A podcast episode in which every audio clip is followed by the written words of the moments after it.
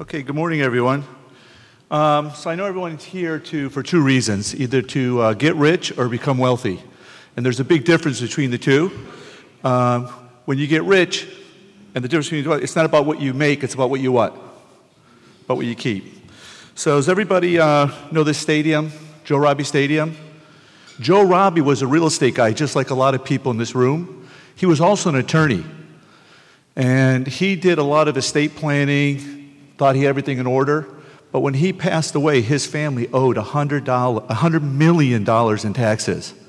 It was a bad market. They couldn't sell the real estate. So what they have to do? They had to sell the team.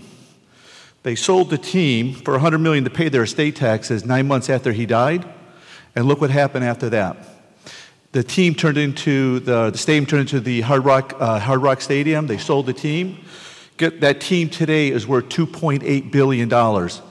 Actually, this slide is dated. I looked this up the other day. The team is worth over $4 billion.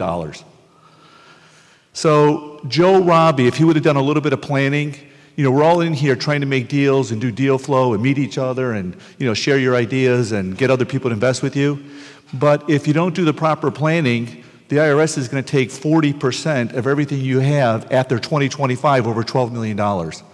So, what we do is we help people do planning and when I want to share with you, the, the planning we do is similar to what Rockefeller did. Vanderbilt Rockefeller, two wealthiest guys in their time. Net worth of Vanderbilt, 185 billion today's dollars. Rockefeller, 400, uh, 340 billion. More money than Elon Musk in today's dollars.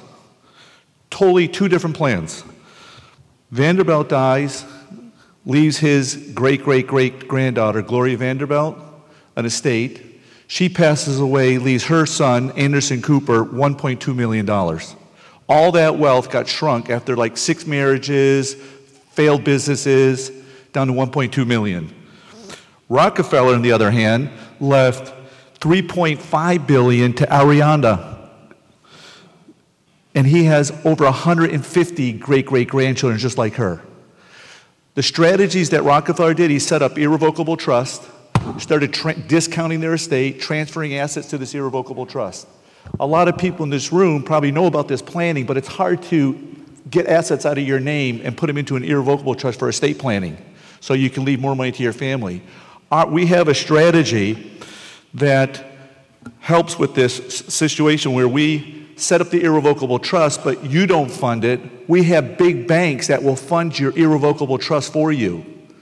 And we get loans today, even with the high interest rates that have been going up, at 5.5% guaranteed for five years.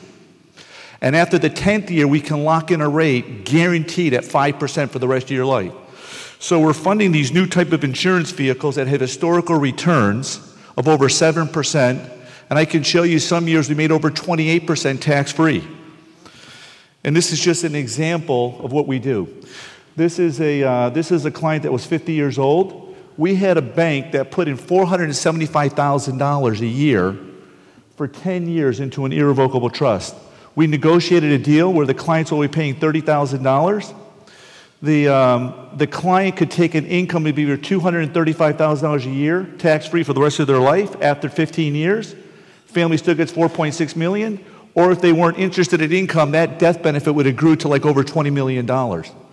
So for for less than, for, for less than 1.5 million, we were buying $20 million in an irrevocable trust in interest payments. So this is the question that we ask people. It's not really about what you make, it's about what you keep. Do you have a basic plan? Um, do you have liquidity set up in your, your estate? And, uh, and do you have a tax problem?